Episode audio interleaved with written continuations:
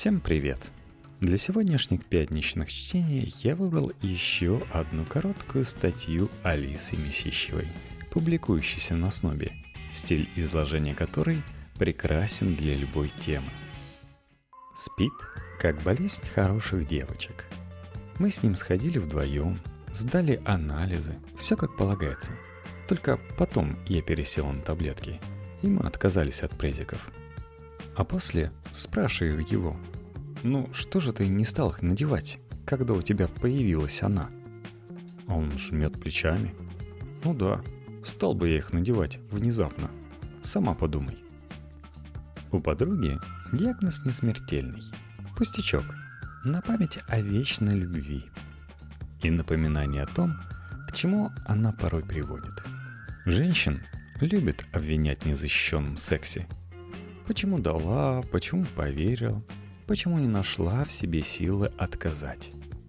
К мужчине вопросов мало. Она согласилась. Значит, у нее все в порядке. Я же не по шлюхам вокзальным хожу, а по приличным девочкам. А девочку уговорить так ли сложно? С детства внушали, что любовь, она должна быть одна и навсегда – у тебя что, было много парней?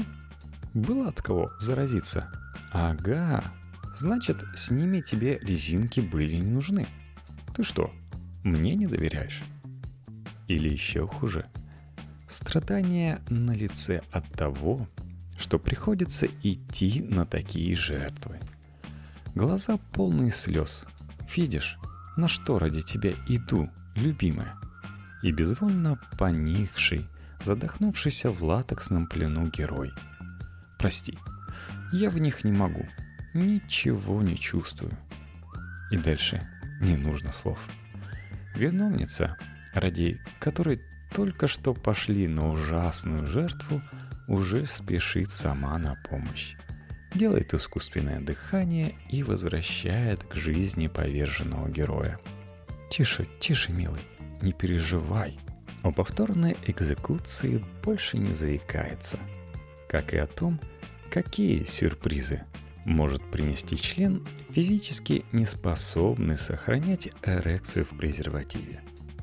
Статистика прошлого года показывает, что гомосексуалисты уже не являются основной группой риска.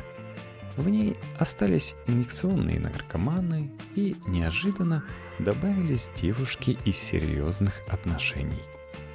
Девушки, которых научили, что любовь – это доверие, и ничто не защитит так, как верность.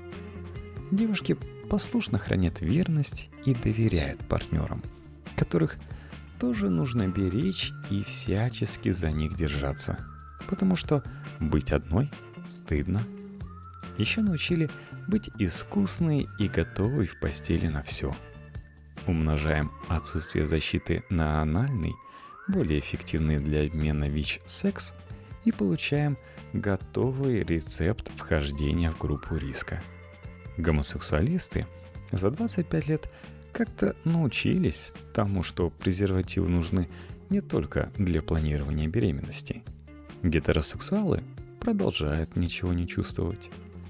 Пальму первенства, впрочем, продолжают держать инъекционные наркоманы, которые, как считают хорошие мальчики, сидят в мрачных притонах и ставят в гнилые вены крокодил. Ставят, конечно, не только они.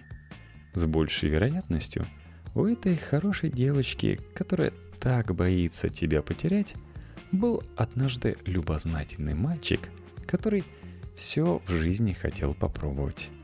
Уверен ли ты во всех ее мальчиках? Готов ли рисковать всеми, кого тебе еще не предстоит любить? Совсем недавно был день борьбы со СПИДом. Пусть это будет напоминанием купить презервативы и носить их в сумочке, даже если вы очень приличная женщина. Научиться их наконец надевать, даже если вы очень верный мужчина – дойти до аптеки за одноразовым шприцем, если нахлынет излишняя любознательность. и сдать, наконец, эти чертовы анализы, на которые третий год не хватает то времени, то денег.